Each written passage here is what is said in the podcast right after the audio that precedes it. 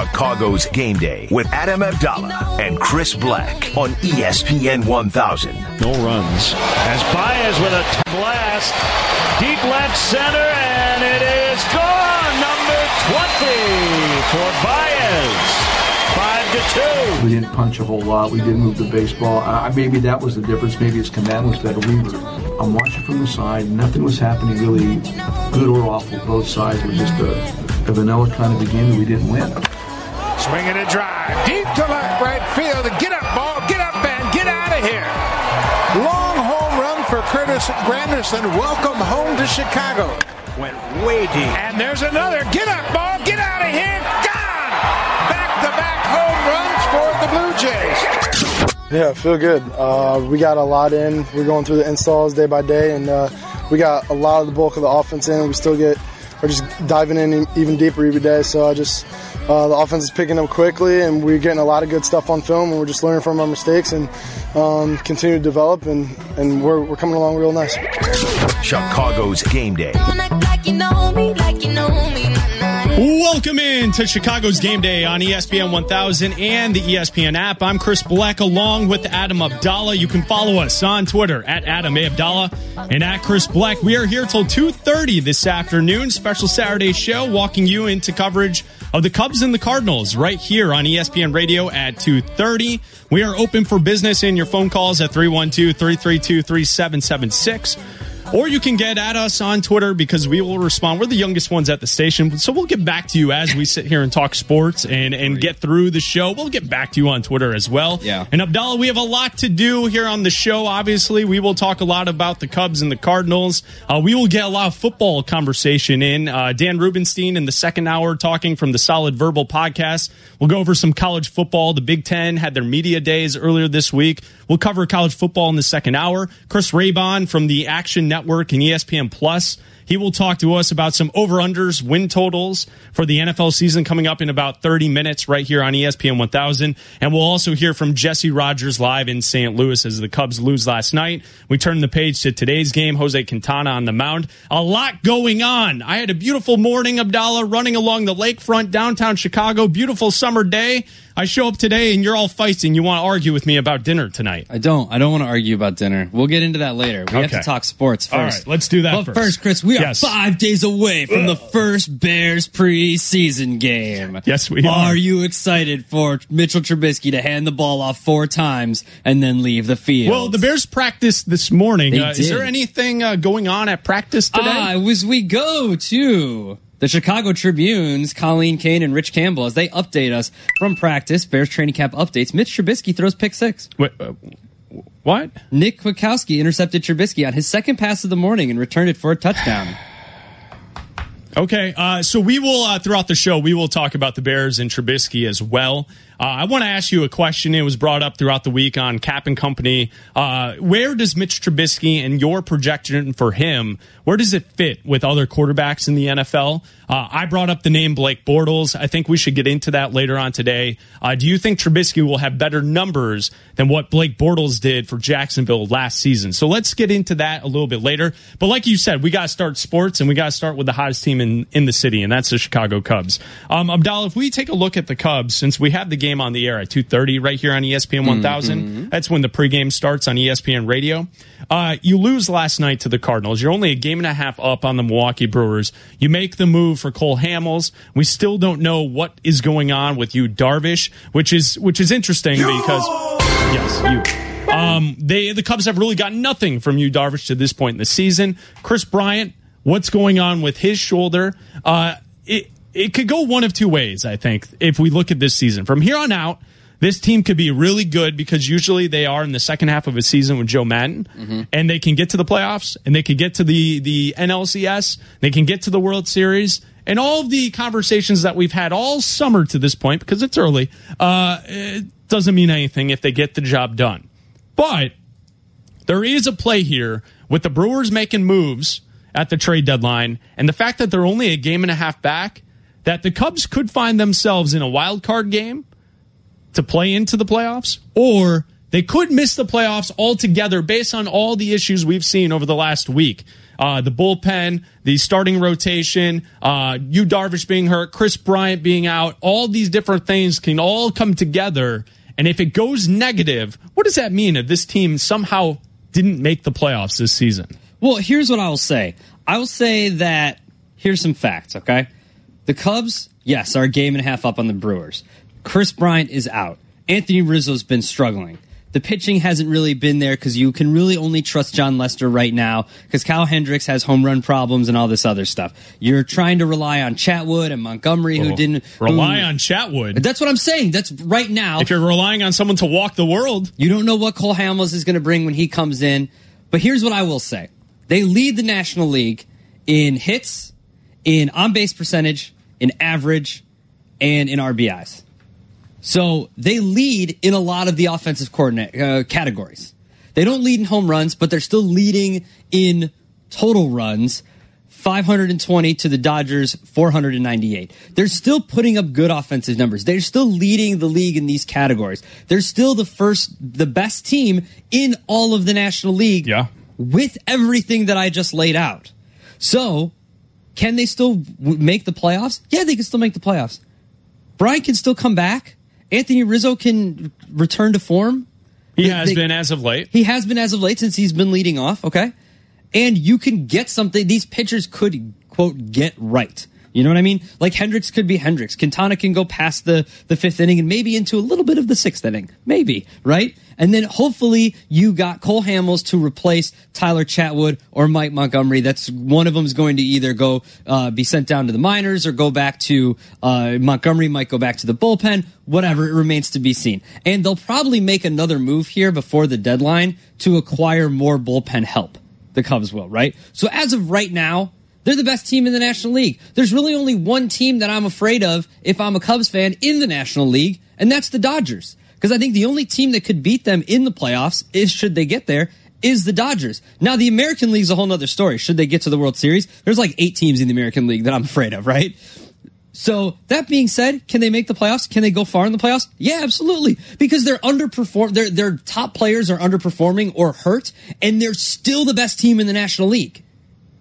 So as of right now, sure, why not? That's Adam Abdalla. I'm Chris Bleck. This is Chicago's Game Day on ESPN 1000 and the ESPN app. We're here to talk to you this afternoon. You can call us at 312-332-3776. So Abdalla, that's that's the great point. And obviously, saying that they could miss the playoffs, I'm only saying that like if everything goes wrong, right? I'm not trying to be an uh, alarmist and I'm not trying to be negative on the topic. I'm just saying what if everything didn't go their way? They didn't make it. Okay, they make the playoffs, right? I think we all assume that that's what will happen.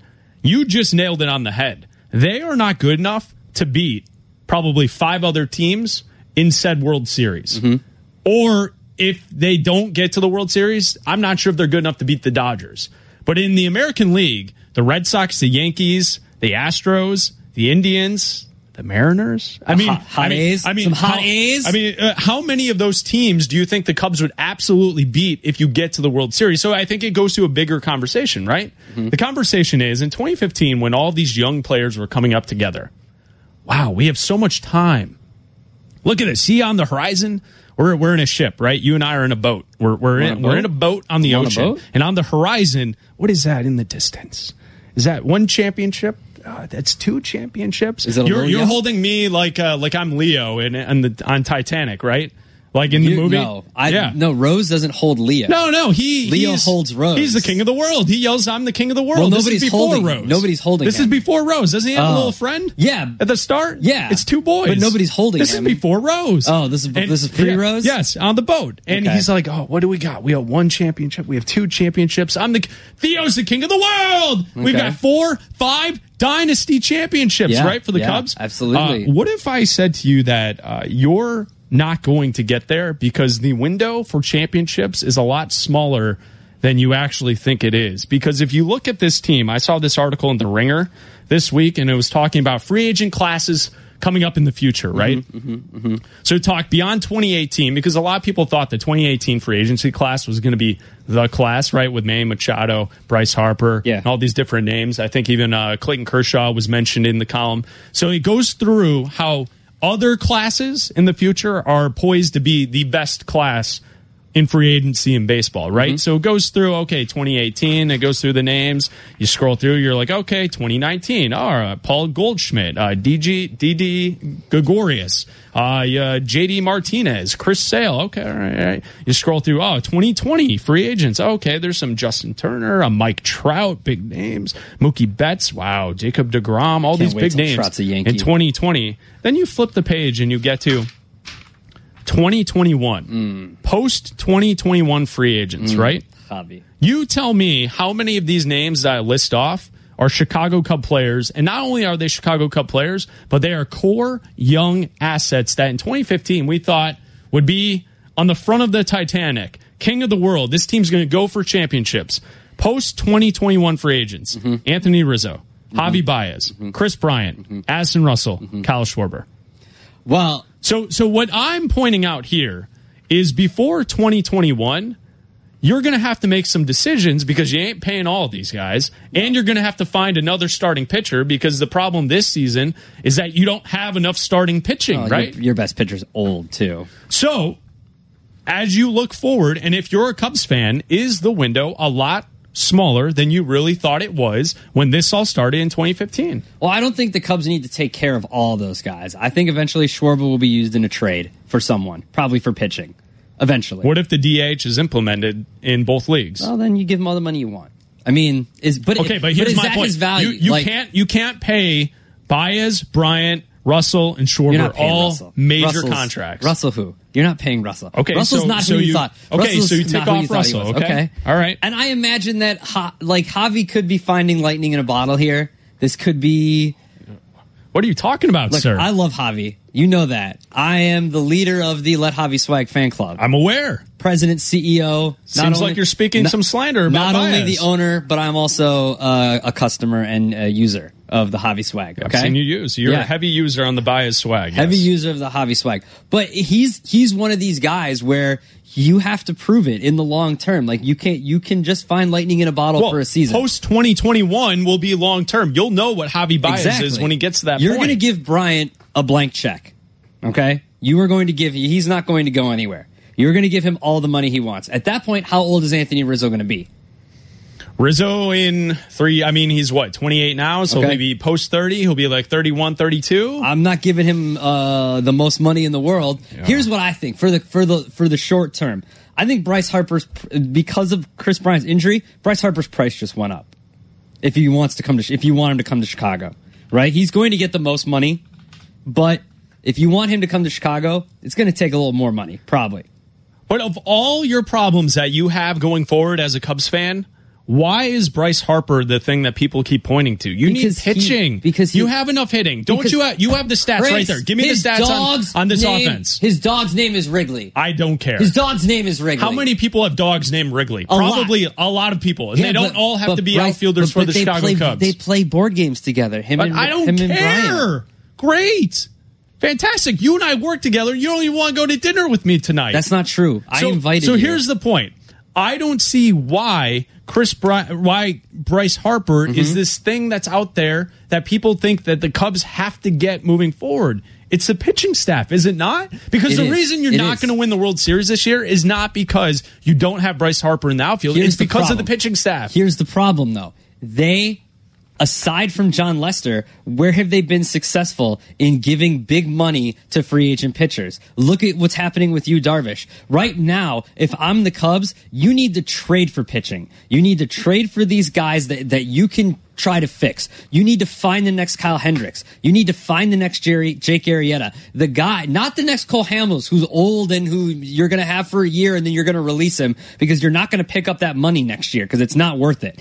You need the guys that this coaching staff or, or the last coaching staff because it's not this coaching staff because they have new pitching coaches and everything. So you need to find the new, the next Jake Arrieta, the next guy that you're going to fix because as of right now, you have had horrible luck in signing free agent pitching. That's some and, and drafting pitching. That's something that Theo and Jed can't do. They haven't proven that they've been able to do it to find good pitching in the draft. They can find all the hitters you want. They can't find pitching, and that's something you need to have. So because of that, you're going to have to take these guys like Addison Russell, who's going to be up, like Javi Baez, who's going to be up, God forbid. And like, and, It, it really hurts you to think that It. Baez won't be with the Cubs It at some point in the future. Oh, it does. It absolutely. I mean, I can't does. wait I've to got- see you be. A, I've got a lot of T-shirt money invested well, in Javi Baez. You're going to okay? be like a full on. Uh, Oh, I'll cry. Minnesota Twins fan when I'll Baez cry. gets traded up to uh, northern he- uh, Minnesota. Unless he goes to the Yankees, and I will rock those Javi pinstripes like you wouldn't believe. right. I mean, Um, but you're right. In free agency, first of all, this Yu Darvish situation has been a complete disaster this Mm-hmm. year. No matter what's going on with him, let's just look on the basic level of he hasn't given production on the field. Is he hurt? Sure. Is there something else going on? Possibly. Could it be all of the above? Maybe. Uh, but if you look on the field, you Darvish has not given you what you spent in free agency and what Yu thought would be in a second starter. So, okay, if we go back to yesterday, I was listening to Waddle and Silvy. You guys had Rick Sutcliffe on, and he was pretty strong on what Cole Hamels means to the Cubs and what this also means for you, Darvish. Oh, no, not at all. Um, I've talked to the same people and probably even a little bit more at length than than than what Timmy has. Um, my first thought is there's a there's a lot of of really good stuff there, um, as I've grown to expect and, and, and appreciate from Tim Kurkjian. Um, I, I the, the the thing that that that gets me is exactly what he said. I don't know what's going on in his head. Um, you guys know that, that you know I told you the last time uh, what happened in spring training kind of uh, just kind of put a wedge between Darvish and me uh, when he wouldn't sign the kid for the, uh, the the autograph for the two kids in the wheelchair because he had to go throw two innings in a, in a spring training game. I, I didn't get that. I I still don't get that. I never will get that. But um, you know, I, I, I, here's another thing. I mean, you know, he he he says he feels pain in there. But I know that the Cubs have done everything they possibly can. They've looked at that in every single way possible. I know that they they they had the physical before they signed him. Um, there's just a lot of things that go into that to where, in my mind, right now, the the signing of Cole Hamels is, is we're, we're not even counting on Darvish. He, he, you know, he, he, go ahead and he can go home right now. Um, we we we know what we've got to do. Um, we don't count on him for anything over the course of this year. I don't know. Maybe he can come back and, and pitch out of the bullpen uh, late in the year. I, I, I just don't know any of that. You! Hold up. Rick Sutcliffe said that he can go home now. That that they don't need him. listen, How in the world are you going to win the World Series with what Yu have without you, Darvish? You're not. You're not. Because I'll tell you this. Rick Sutcliffe, not only is he a great analyst for ESPN, He's al- awesome. he's also a member of the Cubs staff. Yes, he is an He advisor to the, front office. Yeah. So he works with these pitchers. He talks to these guys on a regular basis. So would you agree that he has inside information there? I would say that he knows what's going on between the walls of Wow. Wrigley Field and the fine new office buildings that they have put up. I I'm like at a loss after hearing that.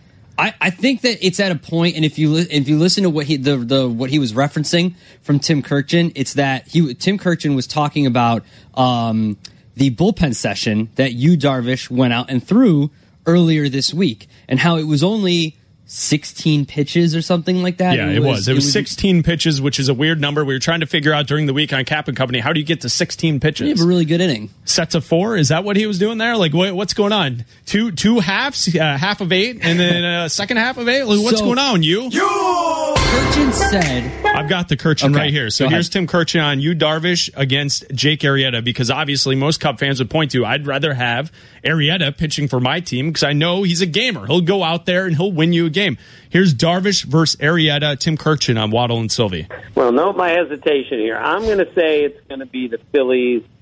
I think I think Darvish is a better pitcher than Arrieta, but it's close. But I'm just not sure where Darvish's head is at the moment, and I don't think there's ever a question where Jake Arrieta's head is. He's going to be in the best possible shape. He's going to go out there every single time he can, and he's going to give his very best. And he's been extremely durable over the years, and that durability is what sets him apart, to me at least, from the Darvish we're looking at right now. And Tim, you know, you bring up the interesting point about Yu Darvish's head. Waddle and I always have a rule where we don't like to judge what other people are dealing with health wise. You make those accusations; those are strong. Those are can be irresponsible. So no one knows what Yu Darvish is feeling, but you know our town. Our town's a blue collar town. Our town's a town where people go to work every single day.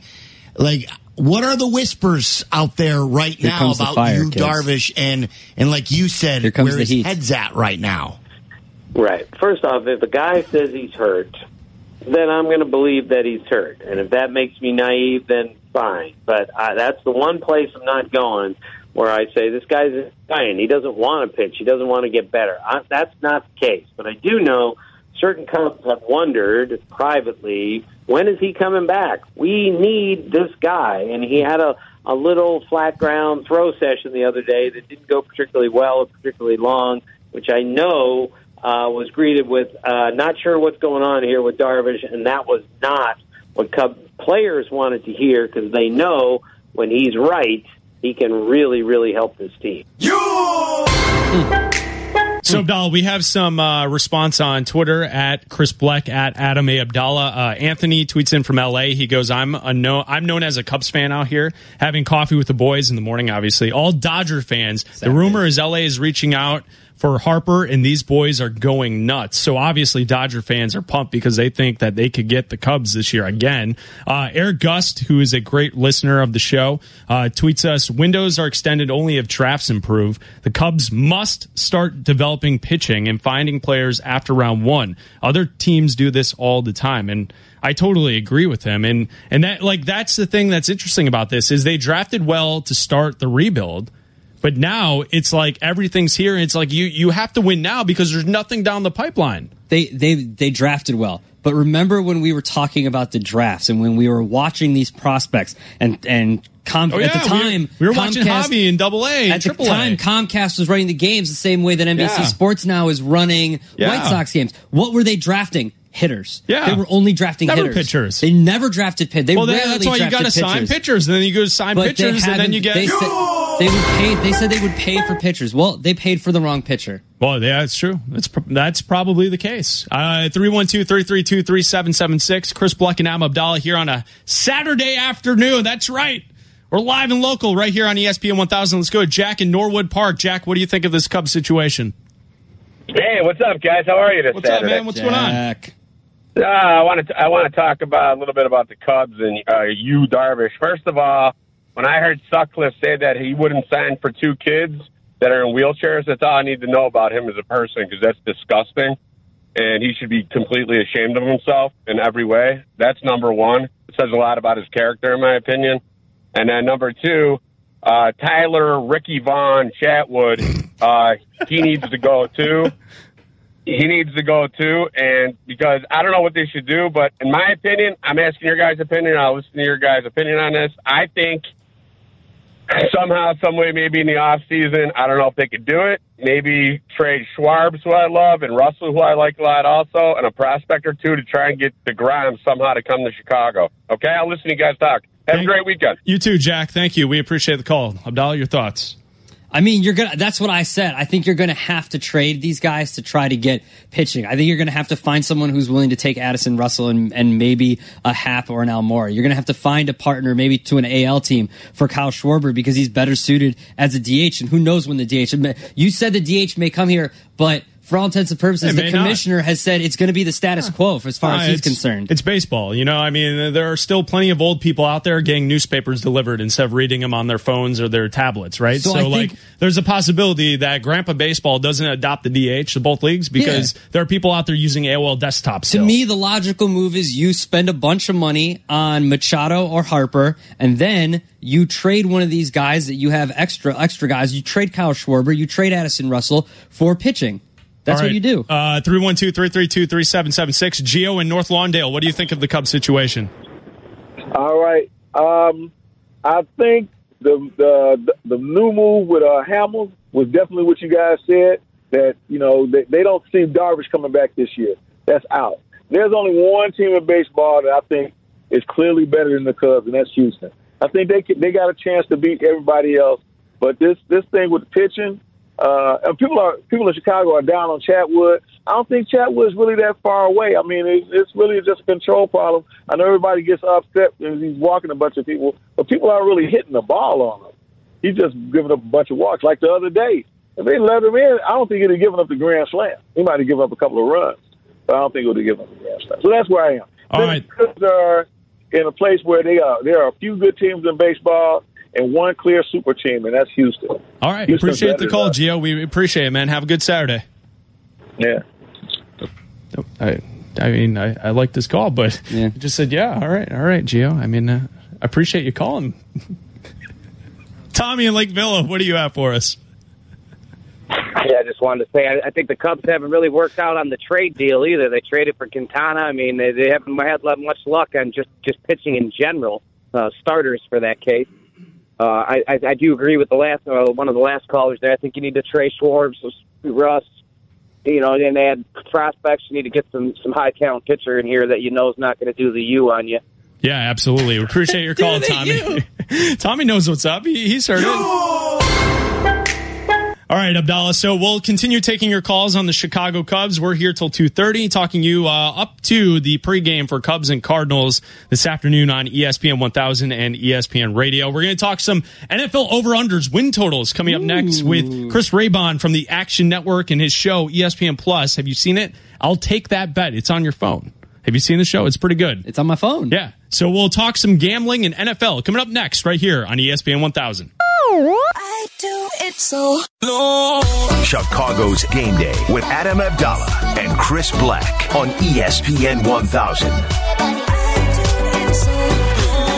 Happy Saturday afternoon. Chris Bleck and Adam Abdalla here on ESPN 1000 and the ESPN app. You can follow us on Twitter at Adam A. Abdalla and at Chris Bleck.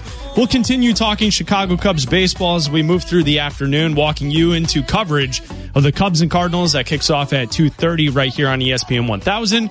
But Abdalla, in the meantime, it is time to talk some football because we are starting to get to this point of the summer mm. where if you're not watching a baseball game, there's really not a whole lot of other sports things going on. So it's time to like deep dive into looking forward to the football season.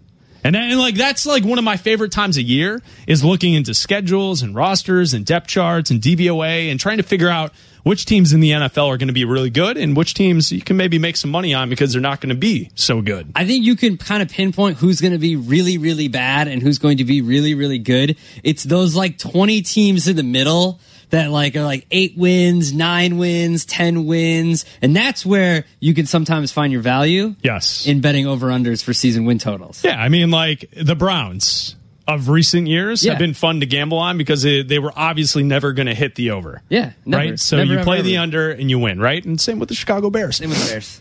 especially under John Fox. All right, so now we go to the Action Network and ESPN Plus's I'll Take That Bet. It's a show uh, right on ESPN Plus on your phone. Uh, we go to Chris Raybon. He is a uh, host on the show. He also works for the Action Network. He joins Chris and Adam right now on ESPN 1000. What's up, Chris? What's going on, guys? Thanks for having me on. Not too much. Just a uh, beautiful Saturday in the city of Chicago. So let, let's start with the Chicago Bears. From your point of view, what are sharps and people saying about the Chicago Bears heading into this season? Most places has have their win total at six and a half games uh, for this season. Where do you see the Chicago Bears kind of shaking out this year? I like the over. I think they can get. I think they can get to at least seven wins. If even if you pencil in uh, both Minnesota and Green Bay games on at home and on the road as losses, and you say, okay, well, they'll probably lose to the Rams and maybe San Fran as well because they have Jimmy Garoppolo. That's only six losses, and uh, you know they can still have some wiggle room to lose three more games. I think Matt Nagy will be a major improvement over what John Fox is doing, especially on offense. If you look at John Fox, he on fir- in the first half, 30, 32nd, dead last in the league in the amount of percentage of passes he threw, whereas Matt Nagy was first. So I think he'll balance the offense a little more. I think he'll play to Mr. Trubisky's strengths a little more, and they have a much better supporting cast. So I, I think you're going to see some improvement. Maybe not to the level of something like a Sean McVay with Jared Goff last year, but I think you'll definitely see some improvement from this uh, offense, and the defense is, is still in good hands with Vic Fangio. What's the perception of Mitchell Trubisky around the, I guess, as far as sharps go? Because we know if Aaron Rodgers goes down, he moves the line, you know, a few points. If how how does Mitchell Trubisky look as far as sharps are concerned in his second season? I don't think he would move the line too much, only because he hasn't really proven himself yet, and he, um, you know, he's coming off a season where we didn't really get to see uh, too much of him, at, or as much as you would see out of a, a rookie quarterback that started as many games as he did, because again, John Fox didn't really want to take the training wheels off. But I will tell you that I also do a lot of work in, you know, in fantasy and DFS, and I, I'll tell you that, uh, you know, the sharp fantasy players are are pretty high on Mitchell Trubisky as kind of one of those those late round quarterbacks that you can grab essentially for free. Um, expecting a lot of improvement, not only because of Nagy, but just if you look back at some of the, the quarterbacks that got drafted pretty highly over these last few years and had poor to mediocre uh, rookie years, you look at guys like Marcus Mariota. He kind of came on in year two with a 26-9 uh, touchdown interception ratio. Blake Bortles threw 35 scores in year two. Jared Goff eight yards per attempt in year two. So um, there's kind of a lot of optimism for for elite for Trubisky for a number of reasons. You know, I was watching your show the other day. Uh, I'll take the bet on ESPN Plus, and one of the teams that you really like this season are the Houston Texans. And I think part of that is because of Watson, the quarterback, coming back, and he'll be healthy for this season. Uh, if we ask one more question about Mitch Trubisky, when you saw these two coming into the league and what they did last season, what, do you think that the Bears made the right decision going with Trubisky over Deshaun Watson? I mean, it's hard to say yes in hindsight because of just how dynamic Watson was, and I think anytime you can have a quarterback that um, you know is just like a game changer to that effect, a guy that can throw you know five touchdowns in a game and just put up some crazy numbers. I think I think you're going to always say, well, you know, they should have taken Watson, but at the time, I mean, it was hard to say. There were question marks about Watson too, and I think I think honestly, Trubisky can be a very um, solid NFL quarterback if he's able to make some of those leaps, correct some things, um, get some more experience, get a better supporting cast around him. He also adds probably more um, on the ground than, than some people might think.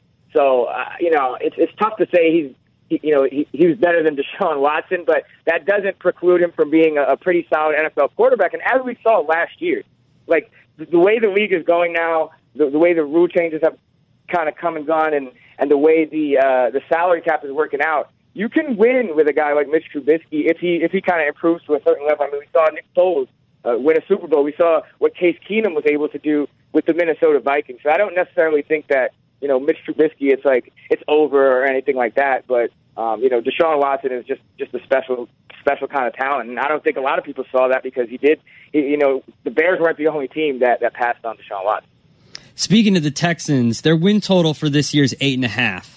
And if you want to, if you like the over, you got to lay a lot of juices. It's minus 160. How do you look for value in a team that you think, like, let's say I think the Texans are going to win nine games. I want to bet the over, but it's minus 160. Am I better off taking the under at eight just because I'm getting plus 140 and a little bit of better value? Or do, should I look for other teams that kind of have better odds and I'm giving up less juice?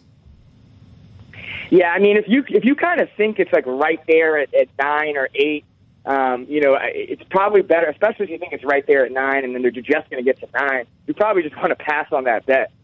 Um, but you know, I, I think I think you know I'm pretty confident in the Texans. I I think they can uh, perhaps get to uh, to even more than that. So I'd probably still take that over there. Um, obviously, it would have been a lot better to get it a little earlier in the off season when there wasn't so much juice on it. But if you just look at what Bill O'Brien has been able to do with probably rosters that weren't even as good as this one when you talk about his starting quarterbacks were Ryan Fitzpatrick, Brian Hoyer, Brock Osweiler. He went nine and seven in each of those three seasons.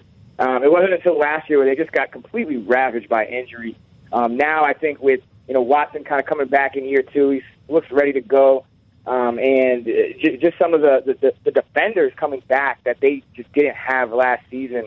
I think this is a team that that can win double digit games. I think it's a really sneaky team. So uh, I'm still pretty confident in them. And the, the real bonus you have when if you're betting on the Texans to go over is that if you look at the Vegas win totals of all the teams they face, and you kind of add all that up, it turns out that they have the easiest schedule in the NFL. So that's a that's a big plus when you're if you're looking to bet the Texans. Chris Raybon uh, joins us from the Action Network and also the show I'll Take That Bet on ESPN Plus. Joins Chris Bleck and Am Abdalla right now on ESPN 1000. Okay, so let's take a look around the NFC North. Last year, Minnesota was one of the best teams in football. We saw it early with the advanced analytics suggesting their defense was one of the best in football. Now they add Kirk Cousins to the mix as their quarterback. The over under for their win total is at 10. Which way would you go with the Minnesota Vikings this season? You know, it's interesting. I actually think 10 is probably the right number. That's a bet I really have a, a, a hard time kind of going over and under. It's tough to, to, to you know, confidently say they're going to win 11 games as good as their team is just because they're playing uh, San Fran at Green Bay, at LA, and at Philly. Um, it, all, those are four games that they're playing in the first uh, in their first five games. So, um, you know, all those quarterbacks you could arguably say are, are just as good uh, as Kirk Cousins or or better. And so there's a chance. I mean, Minnesota struggles right out the gate, and then you never know what, what's going to happen down the stretch. But at the same time, I mean, this this is a defense that's just highly impressive. So you could also see them going, you know, 13 and three again uh, and repeating. So it's it's a really tough. I think 10 is probably probably the right number, but I, I'd probably lean lean just a little bit toward the over. Only because of, of this defense, I think when you have a defense like that, it can keep you in in, a lot of games and kind of thwart some of the the other high powered offenses that you're going to face. And it's a very well coached team um, with Mike Zimmer at the helm. I know they got some uh, some, some new coordinators and whatnot. What about the Lions? They've got a new coach. Obviously, Matthew Stafford is much, much more proven than Mitchell Trubisky. But around here, a lot of people think that they're just slightly better than the Bears. Their win totals at seven and a half right now. They won nine games last year. Uh, where do you? Where would you go with the Lions? I think the Lions are the team that that are that probably draws the short end of the stick in this division. Um, you know, uh, it, it's going to be tough, but if you expect if you expect the Vikings to be as good, you know, at, at that ten at that double digit win level, you got to look at the Packers and say. Uh, if they get more, they're likely to get more games out of Aaron Rodgers this year. They're likely to rebound at least a bit. Probably have a winning record. They fired Dom Capers. They got Mike Pettine in there. Their defense could improve. They're actually favored in 12 games. And then you look at the Bears and you're expecting improvement from the Bears as well. So, you know, somebody in this division is going to have to kind of probably lose games. And if you look at the Lions, yes, they have a, a new coach in Matt Patricia, but, you know, we don't really know um, too much about what he is as a leader, as a head coach, as, as somebody outside the Belichick system. Um, there were kind of rumblings earlier in the offseason uh, that some of the players were, were unhappy with some of his methods. Um, the Lions were at 9 and 17 last year, but again, you look at the two games they played against Green Bay without Aaron Rodgers, they outscored the Packers 65-28, won both of those games. They're a 7 and 9 team, perhaps, if Aaron Rodgers is playing there. This year, they're only favored in four games. And really, what I, I think it comes down to, and what I always worry about with the Detroit Lions, and you know, we could. It's hard to say whether this is a coaching issue or this is on just the roster construction in general. But the bottom line is Matthew Stafford is six and fifty-two against winning teams, and you know, he had, they have home games against the Patriots, the Packers, the Vikings, the the Panthers, the Seahawks. Then they have road games against the Vikings, obviously, against the Packers, uh, against Dallas, against San Francisco. That's a lot of potential winning teams that they might face. And if Matthew Stafford is, you know, winning, uh, you know, only 10% of those games, uh, it's going to be really tough for them to kind of get over that hump to 8 and 8, especially in a division where you're expecting uh, two of the teams to improve from last year. So, uh, I think the Lions, you know, I like I like Marvin Jones, but I think Marvin Jones has really improved as a wide receiver. I think Stafford's a really tough tough guy and, a, and, a, and a, an above average quarterback, but he hasn't proven that he can win that he can win games with this kind of roster. I don't think the defense is is particularly talented outside of you know Slay and Ansah. I think uh, you know Matt Patricia. We'll see what he can do, but it's going to be an uphill battle. I think for them to win eight games uh, given the circumstances. So you briefly mentioned the Packers. Uh, they're favored in 12 games heading into the season. Their over under is at 10, but the over right. is plus 105. So to me, that that seems like that's the value because usually when Rodgers is healthy, this team is a 12 win team, a playoff team. What do you think about the Packers?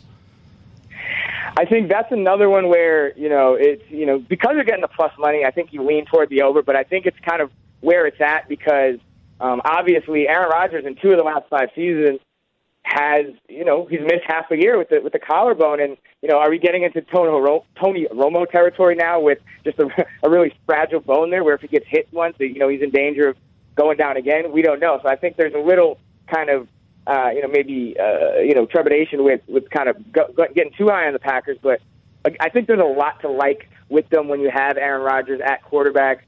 Um, and you're talking about, you know, uh, you know, Muhammad Wilkerson coming to this defense. You know, Tramon Williams really had like a late career resurgence last year with the Cardinals. He's back. He should add some stability to a cornerback unit that has struggled over these last few years. Uh, you know, Kevin King is going to be in his second year, so perhaps he makes a leap. But you know, I, I think the Packers, you, you kind of you, you lean toward the over because you're getting that plus money. But there's at the same time there are some you know reasons for concern. I mean, Aaron Rodgers in the last three years without Jordy Nelson, he he he loses a half a touchdown per game. His yards per attempt goes from 7.2 to 6.8. So you know there there are some reasons for concern, but I think again quarterbacks are the most important thing in this league. And you know the Packers with a solid defense, I think they can have a they also have a chance to have a better running game than they've had in a lot of the other seasons with Aaron Rodgers. When you talk about Jamaal Williams, you got Aaron Jones coming back in week three, and then you still have Ty Montgomery who can kind of be that that gadget guy who play out of the backfield, uh, line up in the slot, do a lot of things for you, perhaps uh, be your third down back. So I think I think there's a lot to, to like with the Packers, and I kind of cautiously um, uh, bang the over there. What's your favorite over under win total bet going into this season?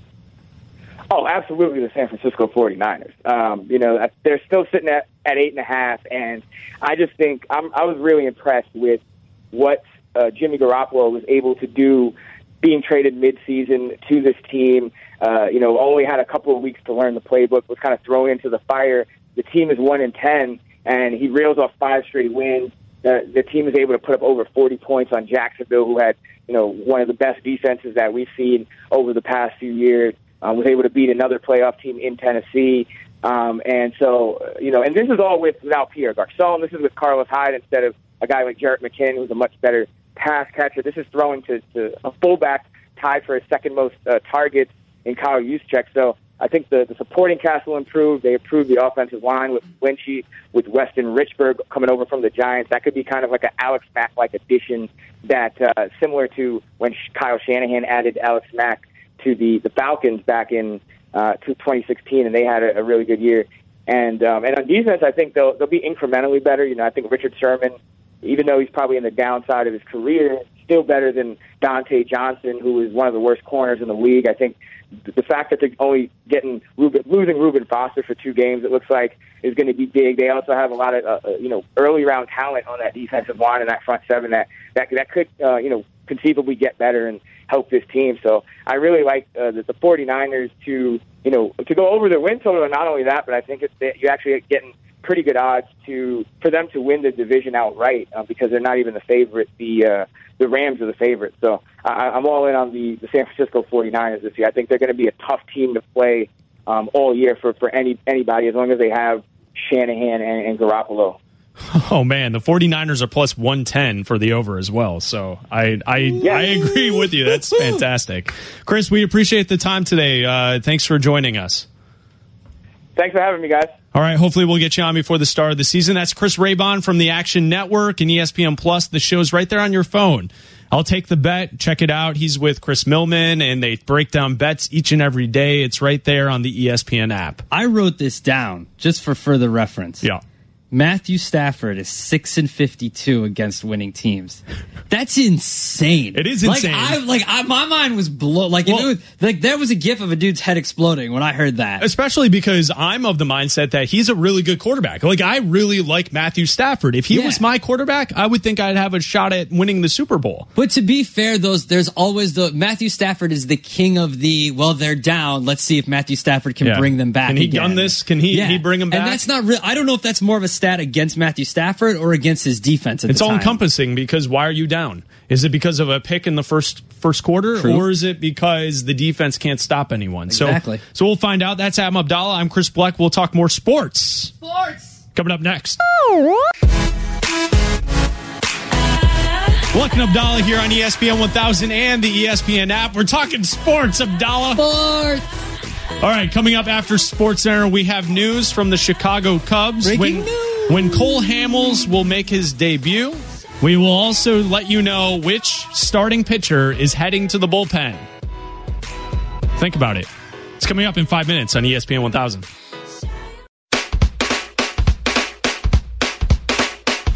This is Chicago's game day only on ESPN 1000 at ESPNChicago.com.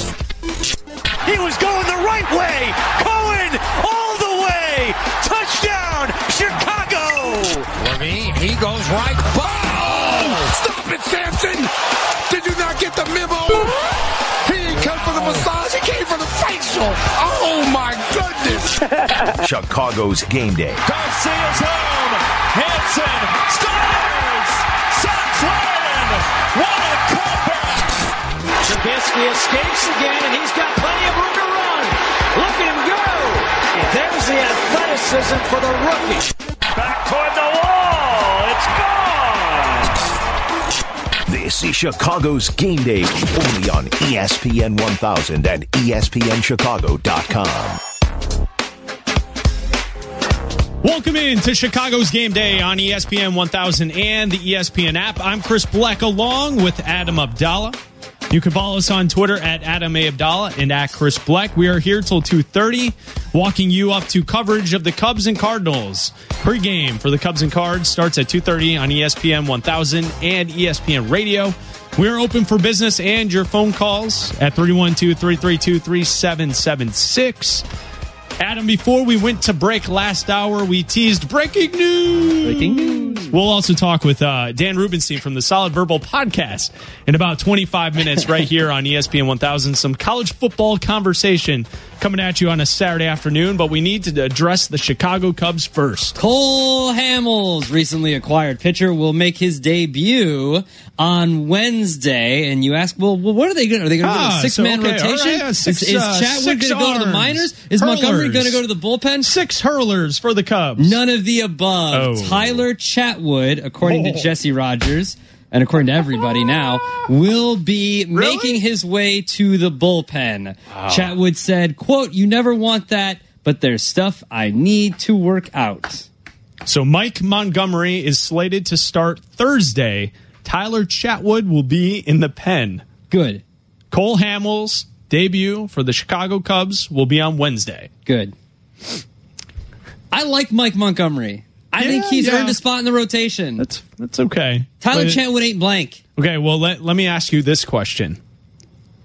If you walk everybody as a pitcher, Yeah. what good is that going to be coming out of the bullpen when you're walking everyone Let's- out of the bullpen? Let's hope he can dance.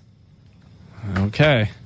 All right. So Wednesday, uh, the Cubs are in Pittsburgh, uh, and that is when you will see Cole Hamels. And then the Cubs come home on Thursday, Friday, Saturday, Sunday against the Padres before then heading to Kansas City.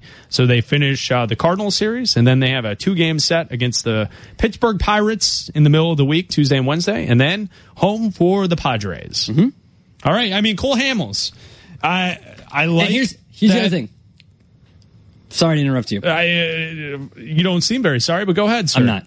Uh, I, I believe that before the deadline, that the Cubs will make will try to make another move for another bullpen arm, Hmm. and maybe have to move Chatwood even lower to the minors. Well, you can't move him to the minors. Why not? That's something that's been discussed. Yeah. Why, so why can't you move him? Because I think based on his contract, you can't move him to the minors.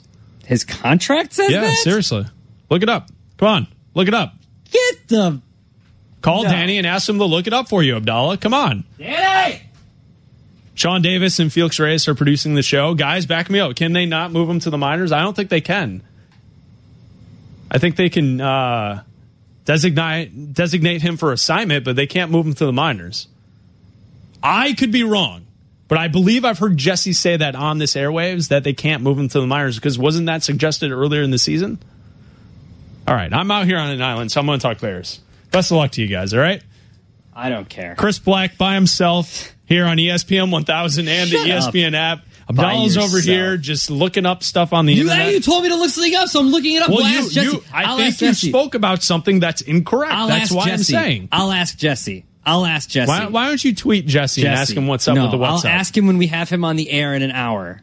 So we'll talk to Jesse Rogers at 210 before the Cubs and the Cardinals face off. A little off over an hour. down in St. Louis. The Cubs lost last night, and uh, you know what's interesting is this is probably the best worst team I've ever watched. They are the best worst team you've ever watched. Like they're really good. Let's Yeah. not let's not beat around the bush here. Their- First. their, offense is awesome. They're first. Uh, they're first place, run differential, everything stacks up, but they're not really good, and I don't trust them in a playoff series. They don't pass that eye test. I trust them in a playoff series until they face the Dodgers. I don't. Why? What, do- what do you have in a playoff series? You have one guy. Yeah. Jon Lester. Yeah. And you better hope that you're the best team in the division because if you have to burn Lester in a wild card spot, They are then the you're best team in the starting your divisional round without Lester ready to go for game one. They are Which means team. you can't use Lester for game five. They're the best team in the division. Okay. The By Dodgers one- are two and a half games back. by a game and a half, they're they're they're up on the Brewers. Okay. I'm not worried about it. All right, fine. 312-332-3776. Let's talk some Chicago Bears football as we wait for the answer about uh Thank God. Tyler Chatwood. I don't care. From Abdalla's question that he's supposed to DM Jesse Rogers, not. but he's I'm not doing DMing. it. I'm not sliding in anybody's DMs. I'm Okay, so so here's the thing, Abdalla. Yeah. uh, you look at the Bears and everything we've read and heard about Mitch Trubisky. Lots of optimism Mm-hmm. with the Chicago Bears heading into camp. But why does Trubisky keep throwing picks? Uh, he threw a pick six today to Nick Kwiatkowski, and then Prince Amukamara picked him off in seven on seven drills. That's a half a dozen inter- at least half a dozen interceptions for him through eight practices. Here's Mitch Trubisky yesterday emphasizing on taking care of the football. Now, before we play this uh, audio bite, what did you say he did today at practice? He threw a pick six and then another interception to Prince Amukamara in seven on seven drills. Here's Mitch Trubisky yesterday. We're always trying to take care, take care of the football, so that's a big emphasis for this offense. Uh, 100% ball security, taking care of the football, and making good decisions. So, uh, but we do we do like to, as Coach Nagy likes to say, test test ourselves, see what throws we can make, test the defense, and and challenge them every day like they're challenging us. So uh, you just got to find that balance and move on to the next play when, when there is a mistake. So I've been, I've been doing that all day, and we continue to get better. So moving on, and maybe Trubisky was just testing the defense, seeing if they could catch an interception and if they could return a uh, a pick into a pick six. No, man, is that maybe no, something no, he's doing? Is he thinking an extra level? I was ahead? talking to I was talking to not to name drop, but Ooh, I you was got sources. I was talking to Chicago Bear legend Tom Waddle. and we were talking about these interceptions and because it's training camp and you you you're focusing mostly on the offense Sure. in these camps because we're like we're not saying oh Nick Kwiatkowski had an interception and Prince Amukamara had an interception. We're like Trubisky threw two picks, right? Right. We're focusing on the offense. And so when you're focusing on the offense and not the defense, you're obviously focusing on the negative things. And is it A, he's learning a new offense, so he's they're just testing out plays to see what works and what doesn't because it's training camp and he's learning a new offense from the new coaching staff. Is it B, they're trying to get timing right in new routes because you've got rookies and you've got guys coming in uh, from different teams and all that kind of stuff? Or is it C, is he just throwing picks? Like, is he just throwing picks for throwing picks? You know what I mean? Like, is is Trubisky just missing receivers? Is he not running routes? Is he, or is he not throwing to the right guys? Are balls getting tipped? Is he overthrowing? Is he underthrowing? What is going on? I'm now on an island right here on ESPN 1000. Adam Abdalla with you uh, until 2:30, I'm walking you your- up. I'm You're listening not listening to to, it. You're not listening to a damn thing I just said. I, I heard you you. didn't listen Trubisky to a damn picks. thing I just said. I'm listening. You, The- just did a you had a conversation with Waddle. Damn What are you doing? I just said. You're ruining the you show. Were reading. You were reading. Well, I can read and listen at the same time. Reading. I think I killed Felix. Okay, so this is why they're all laughing because I tweeted Jesse Rogers as you were doing your little Trubisky uh, Yeah, Tom Waddle uh-huh, story, yep, right? yeah, Uh, yeah. And I sent, Send said to Abdalla to Jesse, the. Abdalla wants to know if the Cubs can send Chatwood to the minors. His response: Send Abdalla to the minors. Yeah, I'm tweeting him. You're Uh. Felix Reyes printed me out a uh, column that talks about Cub fans wanting to send Chatwood to the minors, and the column says that you can't do it. Literally, you can't. Players with as much service time in the major leagues as Chatwood, more than six full years, they don't have options to send to the minors because they can refuse the outright assignment to the minor leagues. So take that and rewind it back, Abdalla. yeah, but isn't that what uh, Listella did last year? Yeah, but no one wanted him. Chances are, if Chatwood did that, then someone else would Then they can him. have. They can have him. Oh, well, okay. They can have him. All right. Can you get back to your football thought? It was My great. point is that you have to wonder what is going on with these interceptions. Are you throwing it to the wrong team? Obviously, you're throwing it to the wrong team, but are you missing routes? Are wide receivers making mistakes, or is Trubisky just throwing, overthrowing, underthrowing? Is he just making bad plays on the field? That's what you have to wonder. And you have to wonder if is if this is going on in training camp. And yes, they had the extra week leading up to this first preseason game because they're playing five preseason games. You have to wonder at what point is this going to carry over into the regular season, or are they just working out the kinks here because it's training camp and you're instant you're implementing a new offense? Well, and it, it, it's it's the basis of what this season is for the Chicago Bears, and it was really nice that you excelled through that answer, even though the paper hit your forehead and Yeah. made a noise. Yeah, 'cause I'm a that's what that noise was in the background. Was a, I'm a a crumpled up piece of paper hitting you in the forehead while I'm you a- kept talking. I'm a Um, professional. the entire conversation of this Bears team this season, I get it. New head coach. There are pieces all over the field added to this team. The defense is pretty good. They can excel and they can get better. But everything comes down to how good Mitch Trubisky will be this year, thus, how good the Bears will be going forward. Because if Trubisky doesn't improve in year two or year three to the point where we feel as if he will be an elite quarterback in this league at some point, I mean, what are the Bears going to do in that situation? If Trubisky's not an elite quarterback, you traded up, you sold off assets to get this kid, and if he's not the guy, what does that mean for Ryan Pace? What does it mean for the team long term? got f- at least a few years. Sure, here. but but my, my point is, we've seen flashes from other young quarterbacks where we know Mm-hmm. Deshaun Watson. We know he's going to be good. That's a guy. Yep. Uh, and when you look at Trubisky, I wonder, and we can ask the question at 312 332 3776 Will Mitch Trubisky have better numbers this season than Blake Bortles did last year? Oh, Blake Bortles. Well, Blake Bortles is stinks. He's the worst. Uh, 3,687 yards, 21 touchdowns, 13 interceptions. and he had a completion percentage of 60%. percent So will Mitch Trubisky be better than that? Because I would say if you look at the blind resume and you just look at the numbers, 21 touchdowns, 13 interceptions, almost, you know, 35 over 3500 yards and a 60% completion percentage, you'd say that's a pretty average quarterback. That's He's pretty good. The right? 11th best quarterback in the league last year. Okay. Blake 11th. Bortles. 11th. 11th. Uh, but I think if you then add the name Blake Bortles, or you've ever seen him play, and the fact that he can't make throws, mm-hmm. you would say, "Wow, he's trash." Mm-hmm. I hope Trubisky is better than Blake Bortles. So I, I put that poll question up earlier this week because I was arguing with Kap and Pat Boyle and Danny Zerman on Kap and Company about this conversation about what do you expect from Mitch Trubisky in year two. So I put the numbers up there and I asked the question, will Mitch have better numbers than Blake Bortles did last year? Here are the options. Yes, no, ew. Because right, like you can't answer this question just give a yes or no. Yes, you can. Because there is a category of people that look at the poll results and say ew to the way it's going. Because sixty percent of the people on my Twitter handle at Chris Bleck say that yes, Mitch Trubisky will have better numbers than Blake Bortles did last year. Twenty-one touchdowns, thirteen interceptions, sixty uh, percent completion percentage. Thirty-four percent say no, and then six percent say ew. Because, like, think about it. If we're even having this conversation at the end of the year, who's a better quarterback, Blake Bortles or Mitch Trubisky? Aren't the Bears in serious trouble? The only reason Jacksonville didn't win the Super Bowl last year, or at least get to that game, is because of their quarterback, Blake Bortles. That team is good enough to win a Super Bowl, But- but- except they have Blake Bortles at quarterback. But we're not saying the Bears are good enough to win a Super Bowl. Well, So right. why does So he have to be? But doesn't that make the situation worse for the Bears if he's only as good as Blake Bortles? Why does he have to be as good? Why does he have to be a Super Bowl caliber quarterback in his first year with a new coach? He doesn't. His I'm second setting- year in the league. Listen, I'm setting the floor at Blake Bortles. You're you're you You're could- setting the like, I floor- could I could also set the floor at Carson Wentz, and there no there's no way in hell that he'll be as good as Carson Wentz in his second year. And let's be let's get Wentz real about this, right? He was an MVP candidate before he got hurt. Yeah, he had 3,300 yards.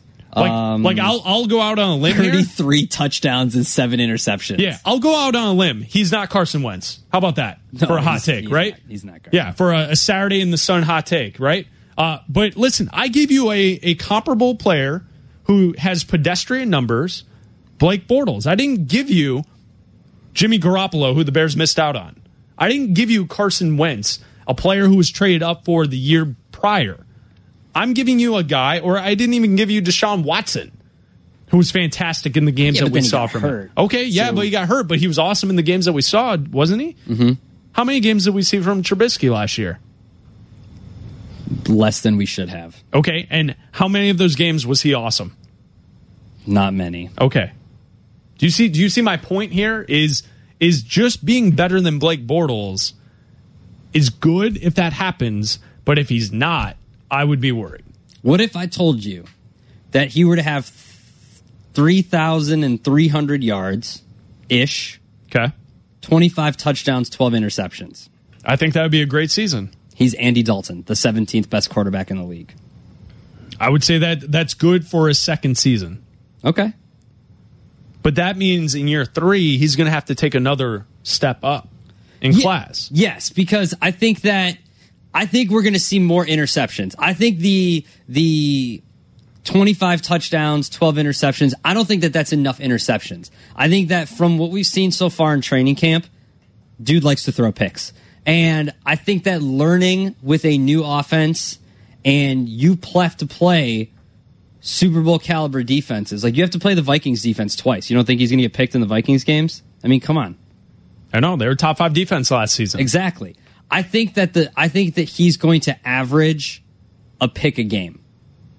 I think he's going to have 16 picks. Well, he had seven interceptions, seven touchdowns last year. I Mhm. think it's realistic to look at the 2020 category. I think he could certainly give you 20 plus touchdowns, but I think at the same time, he will give you 20 plus interceptions. Oh, that's bad. Well, if why? he's He- throwing 20 interceptions, that's a problem. But but we just talked to Chris Raybon, and he talked ab- about how the Matt Nagy offense is going to throw the ball more than any other offense in the So, league. yeah, but so you're so the ball's it going to be at in a the air. rate. Yeah, at a rate, he's going to throw more because he's throwing. He's going to throw more interceptions because the, simply for the fact that he's throwing more. Right. Is what you're saying. Yeah. But he should ultimately throw more touchdowns. Now, what you can't factor in is if Trubisky uses his arm to get them all the way down the field and then Jordan Howard runs it in. You know what I mean? Like you can't factor for that Yeah, kind of but stuff. But that'd be fine I'm because fine with the that stuff. yardage would be there and the wins would be there. But if I'm you go okay to. NFL.com and Gil Brandt, who you have to fax, is is That's a true story, is- by the way.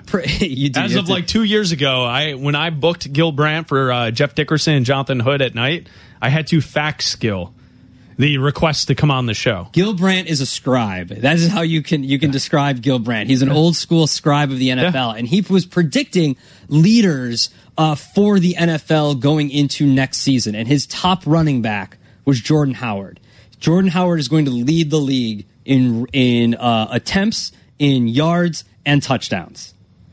Is that a recipe for success for Mitchell Trubisky? Yeah, obviously. You know why? Because if Jordan Howard's that Because you're taking the ball away from Mitchell Trubisky. Well, well, but two years ago, who was the team that had the running back and the offensive line that were the best in football? The Cowboys. And what did they do? They got to the playoffs, right? Mhm. Yeah. They're Yeah, yeah. the hot young team coming in. Here we go. The Cowboys are back. Mm-hmm. And what happened last year? The running game, the offensive line, not as good as it was the year before. And then their rookie quarterback got exposed. Mm-hmm. So if you could protect Trubisky, it's not even a Mitch Trubisky conversation. It's a conversation about young quarterbacks in the NFL. Mm-hmm. Why, when Seattle won the Super Bowl and they, they were that dominant team with that defense, why were they so good on offense? Because they had Marshawn Lynch and they had Yeah. an offensive game plan that protect Russell Wilson. Yep. What started to deteriorate for the Seahawks as they put the ball more in Russell Wilson's hands, even though he's good, it it doesn't protect him anymore. If you can protect a young quarterback with a running game, that's great. That's fantastic. I have no problems with that. He just better be better than Blake Bortles. Well, I mean, You if- traded up for him. He better be better than Blake Bortles. Well, you said he better be better than Blake Bortles, but then when I give you the Andy Dalton numbers, you say that those are acceptable, and Andy Dalton was worse than Blake Bortles. Yeah, but when you watch Dalton play, you can see him making throws. He can make some throws. He's not great, but he can make some throws. Come on, Abdalla. We've all watched Blake Bortles. He can't make any of the throws. No. Hold on. Ready? Play it in your head. Jacksonville, third and 5 and they do nothing out and they do a little tight end uh, sweep deal and No, a little screen. running running back screen. out of the backfield. Bubble screens. And Bortles sails the pass over the player's head by, course. by 10 feet. Of course. He did that in the first half against uh, the Steelers in that game. And they, they won because they built up the lead, but he was terrible. It seems to sound like the only shining part of the offense coming out right now is Anthony Miller. And that's it. Which would be great. He could be the steal of the draft. He could be a great wide receiver for Trubisky. The problem is he's got to be able to throw to him. And right now, I know it's early. I know it's training camp and they're still learning. They're only two weeks into this. But right as of right now, I think you have to be concerned about what you haven't seen from Mitchell Trubisky. Not what you have seen. I would say what you haven't seen. You haven't seen him dominate a game. You haven't seen him come back. You haven't seen him win anything. You haven't seen him dominate. He needs to dominate. And maybe we'll see. I mean, you look, you're not going to see a lot in the preseason. That's the preseason. But if they come out and they're 0 4 or something like that, well, in the first game, Sunday night, Green Bay. Yeah. On the road. On the road. Uh, Matt Nagy yesterday talking about Trubisky and the offense. He's always preaching pinpoint accuracy. We always preach pinpoint accuracy. Uh, you have to be accurate, and you get bigger guys, uh, bigger running backs, tight ends, guys that have these bigger shoulder pads. If you throw anything behind them on the hip, now it slows them up, and now they'll get it's a catch tackle versus putting it right on them, right in front of them. They have a guy trailing them. Do they have a guy? Are they running free? We teach that that that pinpoint accuracy, and so. Um, he'll kind of get a feel for who these guys are, what their speed is coming across, for instance, on a shallow cross, and where to throw the football. So there, there were some inaccuracies, but that's kind of natural, and he'll, he'll, uh, he'll, he'll keep getting better. Also, yesterday, uh, Coach Matt Nagy on Mitch Trubisky, how Mitch wants perfection, but he's happy where he is at this point in training camp. He's so competitive that he wants to be perfect on every single play. It's impossible. You can't be perfect on every single play. So that, that's my job to make sure that he understands that you can't be perfect every single play, and let's try to be as good as we can, and then understand the whys.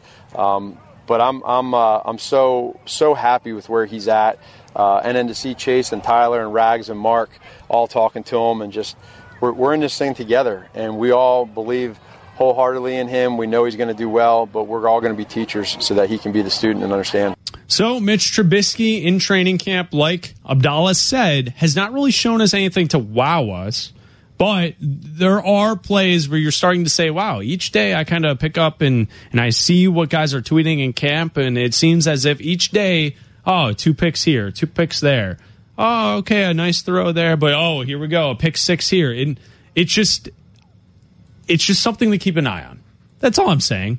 Yeah, it, it's something to watch as you go into these preseason games. Now, you're not going to see a lot in the first preseason game, I would imagine, because No. it's that extra one. You're going to see a series and maybe one throw from Trubisky, and the rest. No shot. He won't throw. He won't throw. Three handoffs and out. Three Bye. hand- oh. Bye. Throw once. No. For the people. Nope. Just throw for the people. Nope. Throw for the people. No people. Just one per- one Z- person. Zero, For one- Urlacher. zero one person. For Urlacher. No, he's got hair now. He doesn't need it. Yeah, you're right. He- He doesn't. And a jacket. He's got a cool jacket. does have a nice jacket. That's I want one of those jackets. You'll you will never get a Hall of Fame jacket from anything. I that's a that's a lie. I could get a lot of halls of fame. I could get Egyptian Egyptian Hall of Fame. What? No. There's an Egyptian Hall of Fame. There's got to be. There's an Italian I'm American sure there Hall of is, Fame. but what have you done to be in it? Oh, I'm here, baby. Doing what? This. They get they give those things out for people who accomplish I, things. this I've accom- this is accomplishment. I'm here on a Saturday. Accomplished. I'll be here tomorrow on Yes. a Sunday morning. Yes. Accomplished. At eight o'clock Sober. tomorrow morning. Sober as a bird. Yes. Congratulations. That doesn't qualify you for a Hall of Fame for You don't you don't know my people. Maybe I don't. All right, coming up next, we're going to talk some college football with Yeah. one of our favorite football guests, Dan Rubenstein from the Solid Verbal Podcast. Don't miss it. It's coming up right here on ESPN 1000. Chicago's Game Day with Adam Abdalla and Chris Bleck on ESPN 1000.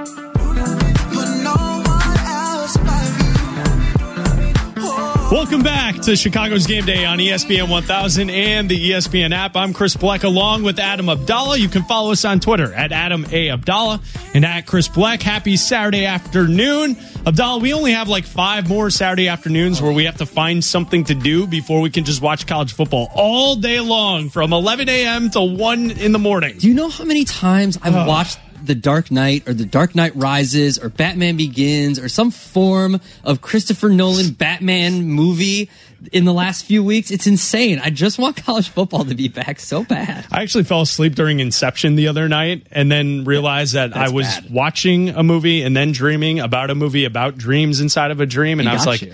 all right, you're right, Abdalla. I want college football to be back. What happened when Christopher Nolan gets you? Yeah, I know.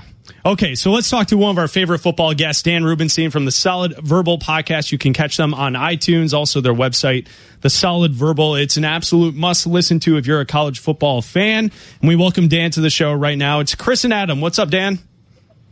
Not much. All I want to do is talk about the most watchable basic cable Sunday afternoon movies now. Okay. I think it might be the breakup. I think Vince Vaughn, Jennifer Aniston is like the tailor made movie for that. See, that's a good one. The other one, like long term, has been Point Break because whenever the original Oh, Point Break sure. is on TV, you have to watch that.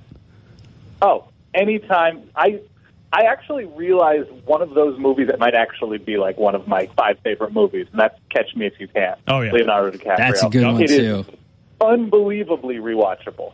Recently, there's been a lot because it, the movie has come out. There's been a lot of reruns of Jurassic Park on TV, and I will watch Yep. Jura- the original Jurassic Park whenever it is on TV. They always travel in herds. Yes, they just the facts of life. All right, so uh, let's let's talk some college football before we get yelled at for talking about random movies from our bosses. So, um, yeah, as we look at the Big Ten, Big Ten Media Days took place here in Chicago this week, and we'll get to Ohio State, who's probably the most stacked team coming into this season. But to me, the most intriguing team as we head into the season is Michigan because Jim Harbaugh is entering year four, and he has not had success about against the best teams in this conference. What do you think about Michigan heading into year four with Jim Harbaugh? I feel good. I feel especially because of that defense, because it seems like there's enough continuity on offense. They're going to get healthier at receiver. I know there's a lot of optimism at quarterback with Shea Patterson, but honestly, if they get even above average quarterback play and receiver health, and you know, Karan Higdon, I think is one of the, the real underrated running backs in the country. And then up front on defense, having Rashan Gary, having Aubrey Solomon, getting Chase Winovich back, like all of this is enormous for Michigan. The schedule isn't fantastic, but there is something to be said about having that stacked roster of juniors and seniors who have played a ton of snaps. So defensively, I think they're going to be fine, and all they need is above average from Shea Patterson, which I don't think is asking too much. So they feel like a 9-10 win team. The problem is they have Urban Meyer in their division. That's the, the enormous problem, that it's hard to judge them without the context of Ohio State. And how long do you think Michigan is going to be willing to put up with the fact that, oh, okay, we can't get past Ohio State and Urban Meyer? Because it seems like, yeah, they're fine, they can get there, but once they get to Ohio State, they always they haven't been able to get over the hump. And it seems like if you were watching any of Big Ten media days, Jim Harbaugh is not long for these media days. Like he does not. Like he, it was funny at first, and now he's just not having it. It's yeah, it's rough. It's it's going to be tough for Michigan when everything is in that Ohio State context, and Jim Harbaugh is the the sort of charm is worn off a little bit. The excitement of Jim Harbaugh is worn off a little bit, and it's not like he's recruiting top three, four classes every year. So there is there is an element of like how are we getting over the hump? And it's not as if Lloyd Carr beat Ohio State every year. It's not as if Brady Hoke or Rich Rod beat Ohio State every year. So it's not like Jim Harbaugh is deviating from recent Michigan success. He's just, it's more of the same, but with more money. So I don't anticipate it being like a make or break year, but it could be at the end of the year a situation where they're saying, what are we doing here? What is the plan? What is our action plan moving forward? Why aren't quarterbacks developing? Do we need to like scrape it down to the studs. I think there's going to be, if it's not this year, if something doesn't happen where they are in contention for the Big Ten title, I think you could see major changes on that staff. Okay, so Jim Harbaugh specifically, has the luster kind of worn off of him? Because when he came to Michigan, everyone kind of looked at him as the guy that shows up somewhere and immediately his teams win and they win big. Has the luster started to wear away from Jim Harbaugh as a coach and a, like a game changer when it comes to quarterbacks and building up an offense? Yes, the luster has worn off without even hesitation to me, and you could see that with the, the reaction that people had with uh, with media day. And it's just usually it was like, oh, well, here's Jim Harbaugh getting cranky and throwing out these weird idioms, and now it's just like, no, just give us information. We just want to talk to you like you're a coach who has a plan and has something to say and address. And it was, you know, all of the running around without a shirt at camps and going to Europe. All of that makes for good, real short-term social media fodder. But at this point, it, it seems I don't want to say that it's tired. It's just we're we're waiting for phase two of the Jim Harbaugh experience at Michigan, and I think everybody at Michigan needs to sort of figure out how to get to that phase where we're not just looking at Jim Harbaugh as like a fun coach who comes in and immediately changes things because he hasn't really in any dramatic way. Where does Ohio State fit into the uh, college football playoff uh, conversation this year? I, I think right at the top with Alabama. it, it's hard to say anything less than that, given what they look like on defense, given the receiving corps, given what I think should be a very good year for Dwayne Haskins, who, to me, in terms of talent, passing the ball consistently and hopefully not running as much, I think he has a higher passing ceiling than JT Barrett, who is an all-time great Ohio State quarterback in terms of you know how long he's been there and everything he accomplished. But I think that that small window into Dwayne Haskins we got during that Michigan game, where he just came in and sliced apart a really, really good Michigan defense. I am I'm hoping for big things. I know they have TCU early on, which is going to be a, a good window into their progress with Haskins. But I like the coaching staff a lot. I like you know what what they're able to do to disrupt quarterbacks everywhere they play uh, Ohio State is right there. They are they are no less than a top three team in the country. But are they good enough in a playoff situation to beat a Clemson who's going to be really good again, Alabama, Georgia who could be in the conversation again, one of those teams? Are they at that level right now, or are they just the best in the Big Ten?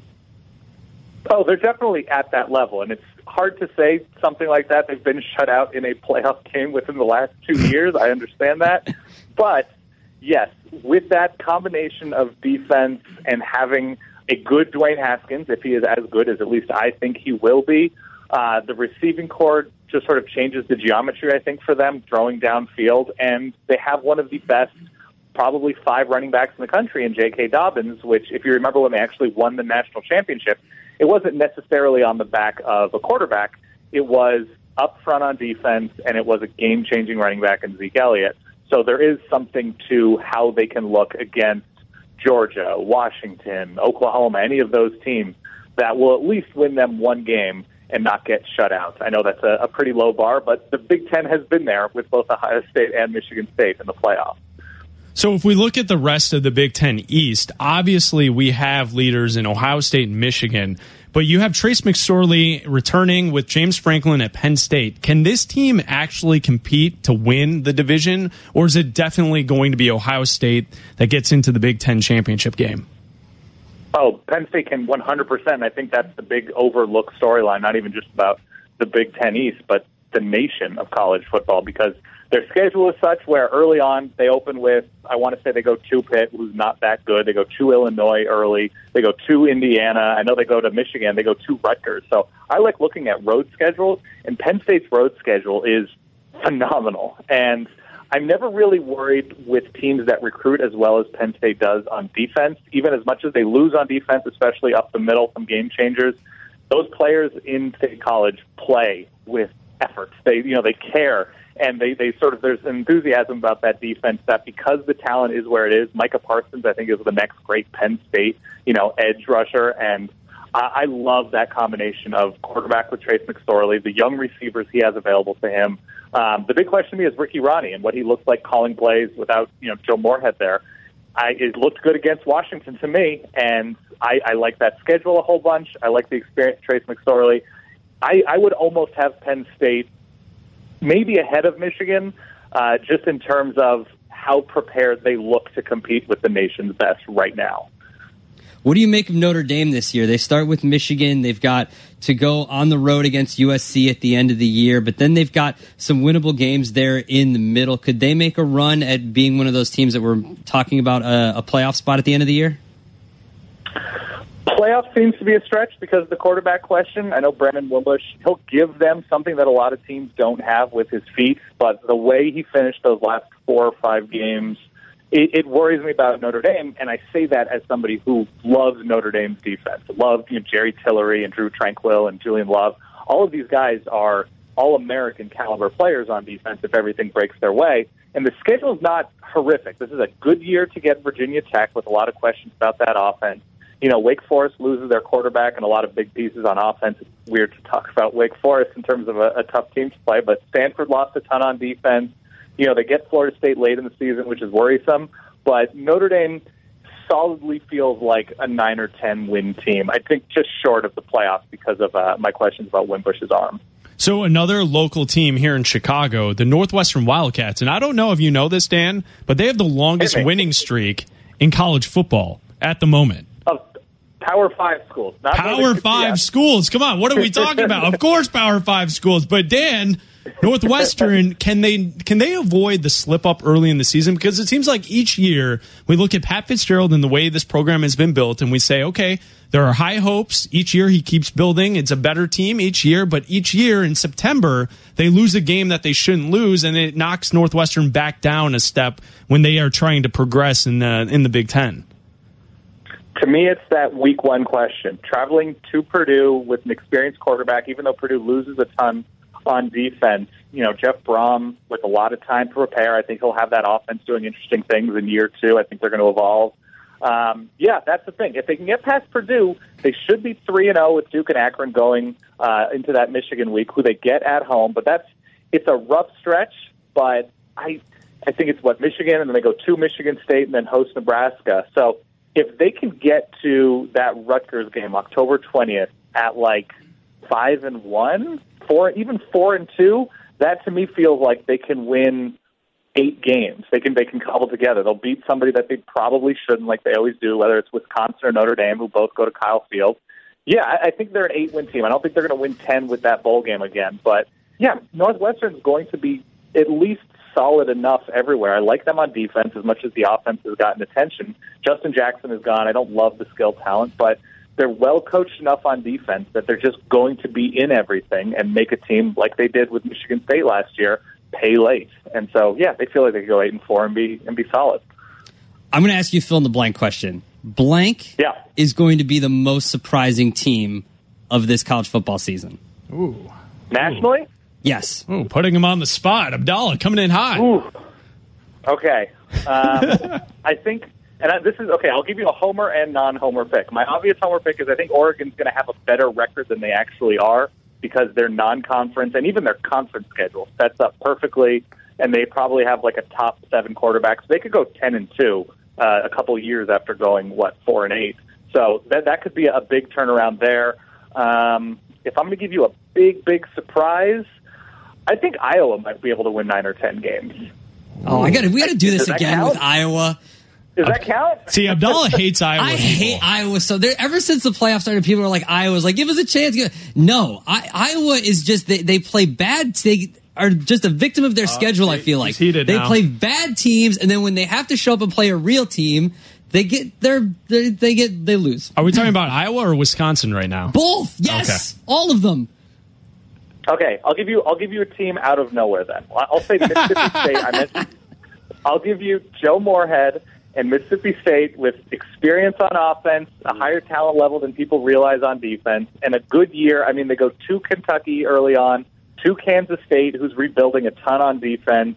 Uh, I think Joe Moorhead inherited a lot more than people realize. I know they go to Alabama, but it's a good year to get Texas A&M in year one of Jimbo Fisher. Good year to get Arkansas. Ole Miss is still kind of a mess. They could win nine games and even give Alabama a run for its money like they did last year. I think Joe Moorhead has a really nice year. That, that's, that's a good answer because Abdalla's happy with that because he just hates. So the the basis of the conversation was all the people who who say that the playoff needs to be more than four teams always point to well Ohio State missed out. And we always say, well, you don't have to give up 55 points to Iowa and you could be in the playoffs, right? Like, so this whole conversation, we go back and forth with Tom Waddle on this. He hosts on our station here at ESPN 1000. He wants eight, 16 teams in the playoff. And we're like, college football is perfect the way it is. What do you say? Oh, well, I think college football is perfect the way it is. I have like come full circle, and I think like week eleven or week nine. When you get into October, that's the best of the college football season. Like coming down to a, a four-team playoff where you have the same teams every year with the most talent and the highest paid coaches. That's when it all starts to feel familiar. I like the the unfamiliar. I like the new. and that's like the week Minnesota somehow upsets Michigan, or you know Iowa blows out Ohio State. That to me is like the apex of college football fun. So I like that chaos. I like that weirdness. So adding going to 16 teams, I don't think it discounts or devalues the regular season. I just think nothing is as out of nowhere with 16 teams. And if you want to go to eight teams, if you want to go to 16, or excuse me, to six teams, I'm fine with that. But like to me, it feels like a really good bell curve sport. Like the peak of college football is like October 17th. Yeah, no, I'm I'm with you. I think it's fantastic because each and every week you tune in and there's something great. Okay, uh, there is a window of opportunity August 11th here in Chicago because the Solid Verbal podcast is coming here for a live show. Tell us about it, Dan. Oh my God, it's gonna be the greatest time. So the Solid Verbal, my podcast, we do this show every year called the Fantasy Things Draft, where instead of drafting players up to a fantasy team, we draft storylines or narratives, and they're all ridiculous and stupid. We draft things like Michigan State disrespect or a, like a college commercial featuring ballet dancers and somebody looking into a microscope, like the tropes of college football. Sure, Chip right. Kelly coaching rumors. And so we draft those onto a team, and any time, any week where one of those things is out and about in public, either Ty or myself, my co-host, we get points. So we have this ridiculous draft. This year we're doing it in Chicago because for whatever reason, Big Ten fans love us more than any other fan. So I'm a fan of Chicago. My wife is from Chicago. I like eating Mexican food in Chicago. So we're doing the show at the Vittum Theater in it's like Noble Square, West Town area. It's gonna be a fantastic time. There's not that many tickets left. So anybody listening, we'd love to come and have you hang out. You can meet the radio's Adam Abdalla. Like how great is that? Wow, that's impressive. Wow. I'm I'm clear. I, I talked to another Adam that's going to be a part of this, and he's a much more much more Wow. famous Adam. That's The going to be Adam Abdalla is The gonna be Adam- no. No, no, You can worship Wow. at the altar of Amin, from what I'm hearing as well. Wow. The, And the Amin? altar of Adam Amin. You will be able to pray to the altar of Adam Amin. Adam Amin. I think Adam Kramer from Bleacher Report. Any any Three like, Adams. That's a moderately well-known Adam who likes college football is going to be there. Um, SolidVerbalTickets.com is where you can get tickets. It's a, it's a fantastic time. And uh, Dan, the thing that I like the best as you guys promote this is that you make it clear that you guys are going to go out and drink with those Oh, who show up because why Yeah. not? We're all going to hang out that night. it's one of the coolest things, and one of the things you guys know is when you randomly come across people who listen to and hopefully enjoy your show, it's just this incredible feeling to connect with people about your weird sports opinions. So yes, we're going to go out after the show. We'll find a bar in the area. We'll tell everybody where we're going. I'm a lightweight, so I'll be drunk after like a beer and a half. And everybody listening, drink responsibly. Yes, right, Um, right. and that's what we'll do. We just have fun with everybody that comes out, and we share our really dumb and fun college football opinions. And it's listen, if you're listening to this, you're probably in Chicago during the summer, and you're a happy person. Come be happy with other like-minded college football fans. It's perfect. We will see you on August 11th. All right, Dan? I can't wait. All right, that's Dan Rubenstein, the Solid Verbal podcast on iTunes. I listen to it daily. Uh, they're doing great previews of each division in college So football. good. So it's not just the conference; they're going division by division. Uh, there's a Akeem Olajuwon fan that just walked by and saluted Abdalla right No, now. that was and not a salute. That was That quite was the not a salute. salute. That, That was was for you, not buddy. a salute. Oh, that guy was That happy was- to see he, you. He was. uh It was. He was. Nope. You can't No, even I say can't- what he did. I can't even begin to say what he did. All right, so uh, Dan Rubenstein, the Solid Verbal podcast, they're fantastic, uh, and you can go out and see them live August 11th. And I don't know if you heard that, but if you were listening closely, did you hear that Adam Abdalla will be there? Uh, Sean, Felix, you guys are producing the show. Adam Abdalla will be there.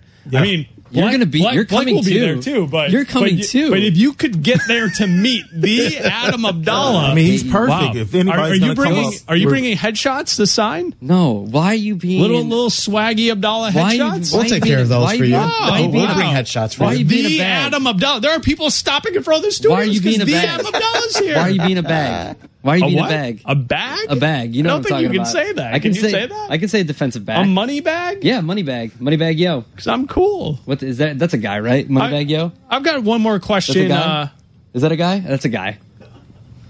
You are correct. Okay. I've got one more question about Jim Hardball that we will address coming up next on ESPN 1000. When I'm with you, all I get is wild thoughts. Chris Bleck and Adam Abdalla here on ESPN 1000. It's Bleck and the Adam Abdalla talking sports with you right here on ESPN 1000. Uh, coming up in five minutes, Abdalla, I want to ask you about Jim Harbaugh. We have the Cubs game coming up and Jesse Rogers coming up in 10 minutes. Cubs and Cards at 2.30 right here on ESPN friend. 1000. The Abdalla.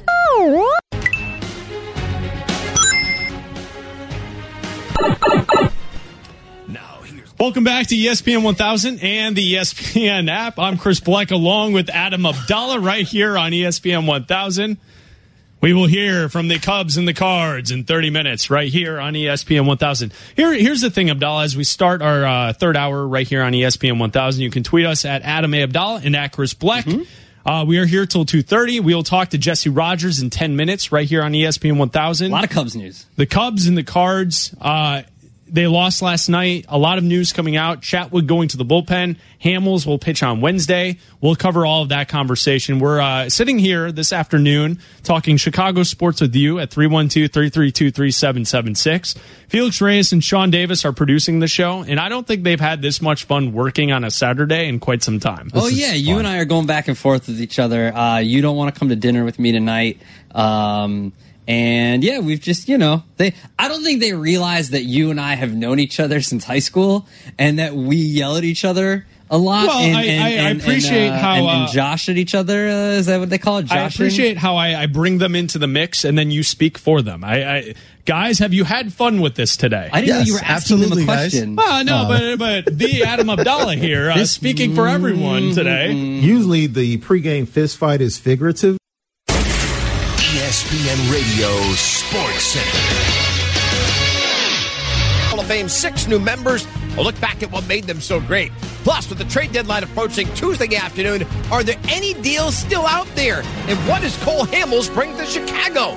Cubs and Cardinals are next on ESPN Radio. God, look out. Leaping and he caught it. He absolutely made a brilliant catch. Swing and a miss. Breaks out the side.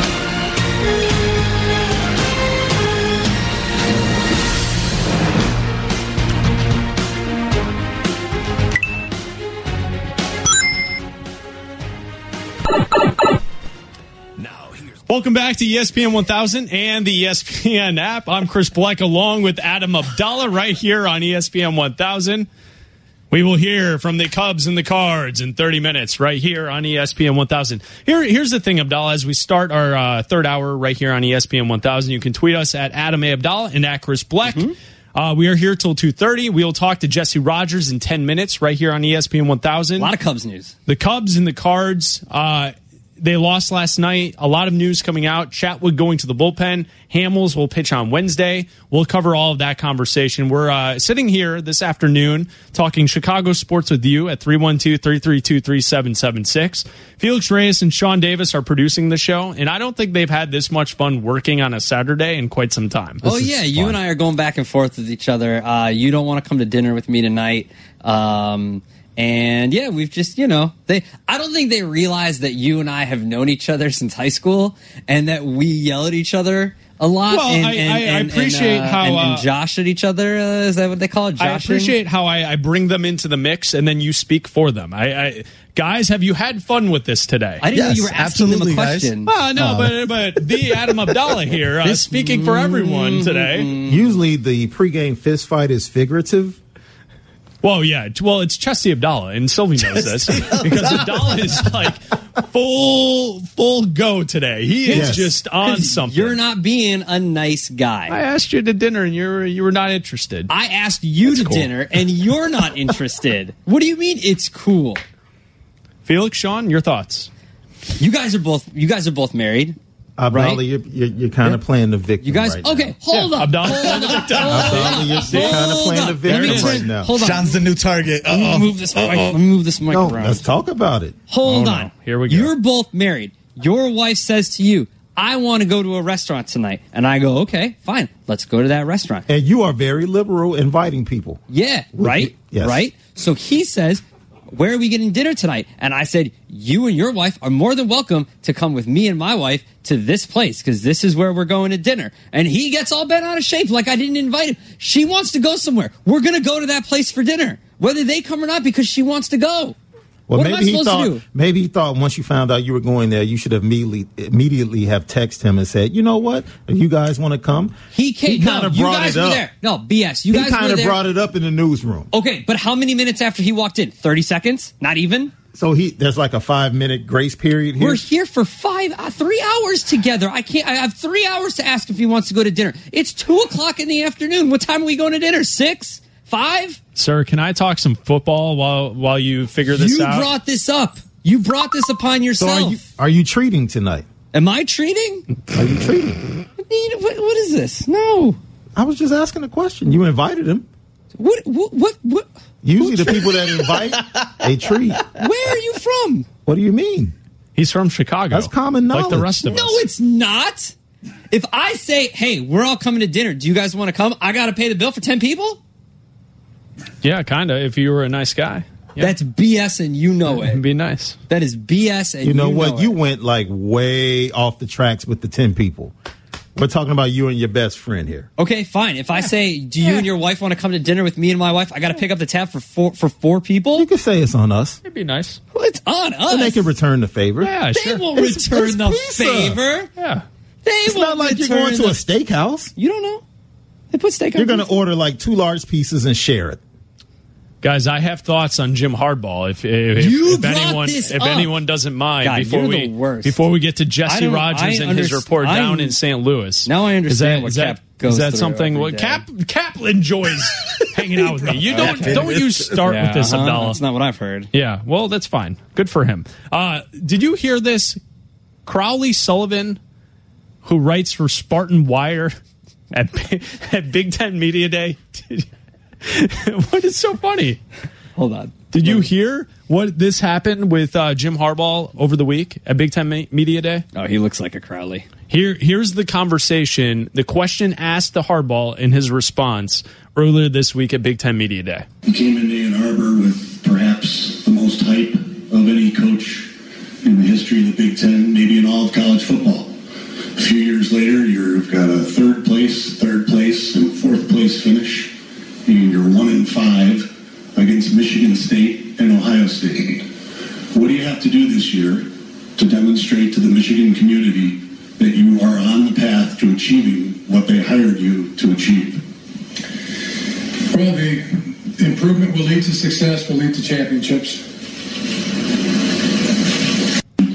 You came into Ann Arbor with So there, there's the question asked to Jim Harbaugh about his success at Michigan coming into year four, and we we know he's 28 and 11. He's one and five against Michigan State and Ohio State. He's not won any big games. His team two years ago had a championship quality team that didn't make the championship game, and he had Jabril Peppers and all these outstanding defensive specialists. Now you head into this season. We just talked to Dan Rubenstein about the luster, the appeal of Jim Harbaugh as a game changing head coach in college football and in football in general. This is all kind of starting to wear on the luster of that head coach, right? Because now he's starting to seem a little bit like a bumbling, kind of a, a, a an old time guy who doesn't quite get it, right? Like like it, the question was kind of like it was put out there in social media because people are like, "Wow, this Spartan reporter is really going after Jim Harbaugh." He's not. But like, uh, those are the facts, right? You haven't won. I think that it's all fun and games when you're like sleeping over at recruits' houses and like you're going to class with them and that kind of stuff and and like that's all cute, but you have to win. And yeah, you've won enough games to kind of be in the conversation, but when you don't beat Michigan State, when you don't beat Ohio State, when you don't beat your rivals, it doesn't it doesn't matter because you're not winning championships. And the amount of money that they spent on Jim Harbaugh and the amount of hype around Jim Harbaugh when he came in here, when he came to Michigan and was going to turn around the school and they finally got their Michigan man back. And this is going to be the guy. He's actually wearing a headset. This is going to be the guy. This is going to be the guy that lets us beat Ohio State and has us win a national championship. Well, you're still Ohio, you're still Michigan State and you still have to get around Ohio State. And guess what? Penn State's still good. Michigan State is still decent every year. Like these are tough games. And just because Jim Harbaugh, he's just a guy. And oh, he just needs to get his recruits in. Okay, he's got a great defense. Now what? Well, now he just needs a quarterback. Well, he's got a good quarterback this year. Now what? Yeah, I mean, this is year four, so th- this is all on him. These are all his You- You, can't blame the previous regime Yep. when you're in year four because your recruits are now your juniors, your seniors. These are guys that you've brought in. Mm-hmm. Uh, here's Greg McElroy from uh, Outside the Lines. He was talking about Jim Harbaugh this week. Here he is on uh, the coach. The people that are closely evaluating what he's done have a remarkable amount of respect for him. You look at what he did at Stanford, taking over what was one of the worst programs in all of college football and making them into a perennial contender in the Pac 12. I think the people that aren't watching closely and evaluating the tape, they're tired of it. They're saying, okay, well, we, this guy gets all the headlines in the offseason and he's climbing trees for recruits and he's all you guys as analysts are talking about, and yet where are the results for all the work that he's done? I think it's a fair question for fans to have, especially fans of Michigan State and Ohio State. But for us that are really evaluating the program, you knew that it was going to be a complete philosophical shift from where they were four years ago to where they're eventually going to go. So the best is yet to come in my eyes. Interesting. The best is yet to come. Uh, I was reading Phil Steele on ESPN.com. If you have an insider account, he's ranked many of the conferences in the country. In the Big Ten, he ranks Michigan in the East as the second best team, basically saying that the recruiting has gone well. He just hasn't found that quarterback, that great quarterback play. They add Shea Patterson from Ole Miss. He's joined uh, a great surrounding talent that the Wolverines already have. They were number 127 on experience last year with only one defensive starter back last season, but now they move up to 37th for this season. So they have nine starters back on defense. The schedule is tough, but they'll have to beat Ohio State to win the Big Ten East. And uh, for them to be a legitimate Big Ten contender, it comes down to Michigan State and Ohio State. Well, why was Jim Harbaugh successful in the past? Uh, he had teams that won games that they were not expected to win because they played great defense and they controlled the ball with running it and smash mouth, good, good hard style, old time football at Stanford. At Stanford and at San Francisco, because was- remember his quarterback in San Francisco, he won with Colin Kaepernick. He won with Colin Kaepernick and he won with Andrew Luck. Right. So he needs his quarterback and Shea Patterson transferring in for a couple years. That's not really getting any homegrown talent. He hasn't been able to recruit the quarterback yet. Yeah, Shea Patterson's coming in, so yes, he did do some recruiting, but you need that guy. You need that guy that's going to be able to make the plays. Like Andrew Luck was always the guy that can make the plays when you need him. You said the defense Sure. was always good, smash mouth football. That's what you always knew about Stanford football. Those were the back then. calling cards of Jim Harbaugh teams. Exactly. He doesn't have that now. He's got a really good defense, very good defense. But you, the offense hasn't been up to par. They haven't been able to control the ball. They haven't been able to control the game on both sides of the ball. And if he can get that, sure, you can have success. But how much success can you have? Because when you have still have to face Penn State, Michigan State, and Ohio State every year, And don't forget about Wisconsin. don't forget about them. Bucky Cupcake. How how are how much success can you have when you still have to face one of the top four teams in all of college football every single year? Well, it's amazing. We're four years into it, and when he before he went to Michigan, he was the hot name, right? Mm-hmm. Everyone wanted Jim Harbaugh. If he leaves Michigan, how many teams would necessarily want Jim Harbaugh going forward? I think if he leaves, it's going to be for because an NFL job comes calling again. Yeah, I don't think if you're a an college. NFL team. You really, I mean, he had success with Colin Kaepernick in. San Francisco. He went to a Super Bowl. but time is creeping away from him I because the, the iron was hot, and Yeah. I don't know if he has this Saban like run in him to be at Michigan for 15, Look, 20 years. And that's know? what I originally thought. I was one of the guys that said Jim Harbaugh is going to have this job as long as he wants it. I don't know if that's the case anymore. Let's go down to St. Louis. I'm Chris Bleck with Adam Abdalla here on ESPN 1000 and the ESPN app. Jesse Rogers covering the Chicago Cubs for ESPN. He's on the scene. Jesse, how are you? I'm good, guys. What's going on? So, what's the latest? Cole Hamels will pitch on Wednesday? Yeah, he'll make his debut, taking Tyler Chatwood's place in the rotation. I guess uh, nobody is shocked by that. Chatwood will go to the bullpen. I mean, best case scenario is obviously Hamels is great. Chatwood is able to fix whatever ails him. He's able to do it without having to start every five days. He's able to do it without sort of ruining a game in the bullpen, if you know what I mean. He gets his work in. He finds his groove a little bit. And at some point in August, they probably will uh, reinsert him back in the rotation for a six man or to give Mon- Montgomery a rest. They do have a, a, a, a portion of the schedule where they play 23 games in 23 days. Those are all best case scenarios, but for right now, it's simply Hamels for Chatwood, and we'll see how both pitchers fare in their new roles. How much is Chatwood going to be able to work on while he's in the bullpen if he's coming in? And I know he's not necessarily going to come in high leverage situations, but if he's still coming in, he could still cost them games. He could still bring the the lead down to less. He could still ruin it, uh, you know, keep them out of a deficit or whatever. How much can he actually learn and fix while being in the bullpen? Well, I, in my opinion, and I've been saying this all year long, I think he can fix a lot more than he can having to pitch every five days. I mean, that's about you know arm maintenance and your routine and and um, game plans and everything. I, I and of course you tweak things between starts, but but an overhaul of your delivery or trying to get back to your old delivery, which he, he talked about a little bit. I, I think that this is look. It's not a perfect situation. Uh, this is this is the best option though right now. Who knows if he can fix it? Who knows if he can find it? Who knows if he can only pitch in blowouts? There might be situations where he has to pitch in a close game. So I think the answers are actually probably less in game than than than what he does on the side with Jim Hickey. And then you take that and you go in game, and hopefully you you you uh, you get an idea of what's working and what's not. But I can't guarantee you he's not going to blow a game or come in in a tight spot. But that certainly won't be you know the the role that he has unless it's an emergency situation. So it's not perfect, but I think it's better than what it was uh, 24 hours ago. Jesse, based on everything that I'm hearing and reading and everything that you're telling us and what you're seeing down there with the team, it sounds like to me that we will not see Yu Darvish again this season.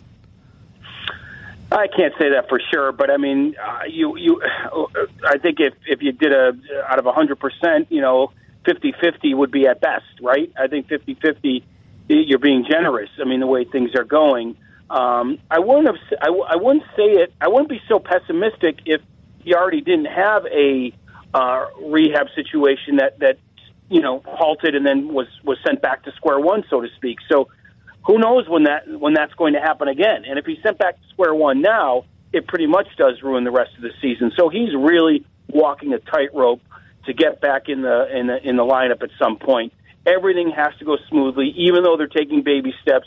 At least throwing 23 pitches is better than 16, and maybe he'll throw 33 next time or whatever the case may be. So, yeah, I can understand being pessimistic. I'd leave out a little bit of hope. Maybe even 50 50 is way too much, but there, there's some hope. The team is having some hope, but nobody is counting on it. I think that's the best way. A month ago, I think we were counting on it. I don't think anyone is necessarily counting on it, but I wouldn't completely rule it out certainly um, a guy like Kris Bryant, I think you'd be more optimistic that he'll be back than Yu, Darvish. Tim Kurkjian said with Waddle and Silvy yesterday that some of the guys in the clubhouse were wondering why Yu Darvish wasn't back yet, why he hasn't been pitching longer in these uh, bullpen sessions. How is he going to be welcomed back into the clubhouse should he come back later this year, or even if it's delayed until next year? No, it's it's about production. I mean, he comes back and produces, he'll be you know he'll be uh, very welcome in the clubhouse. Uh, he he hasn't garnered a lot of support in general when you know since coming to his new team, and I don't just mean his teammates. I mean fans. The whole the whole situation, right? Everyone's is sort of wondering what's going on. Nobody can get inside of his head and understand the pain he's feeling in his arm. Uh, the the the you know structural stuff they've tested it seems to hold up, so it's not like he has to be shut down or have surgery. So it is a little bit of a mystery, but look, a guy throws, he says he has pain, you got to stop or you got to reassess, and that's what's going on here. Um, so yeah, everybody is kind of waiting, but he'll be welcome back if he produces. Um, look, if they fall short and he and anybody thinks that he could have came back and he didn't because of the pain threshold, then yeah, he'll he'll he'll be frowned upon. So it all depends on how this thing plays out, but.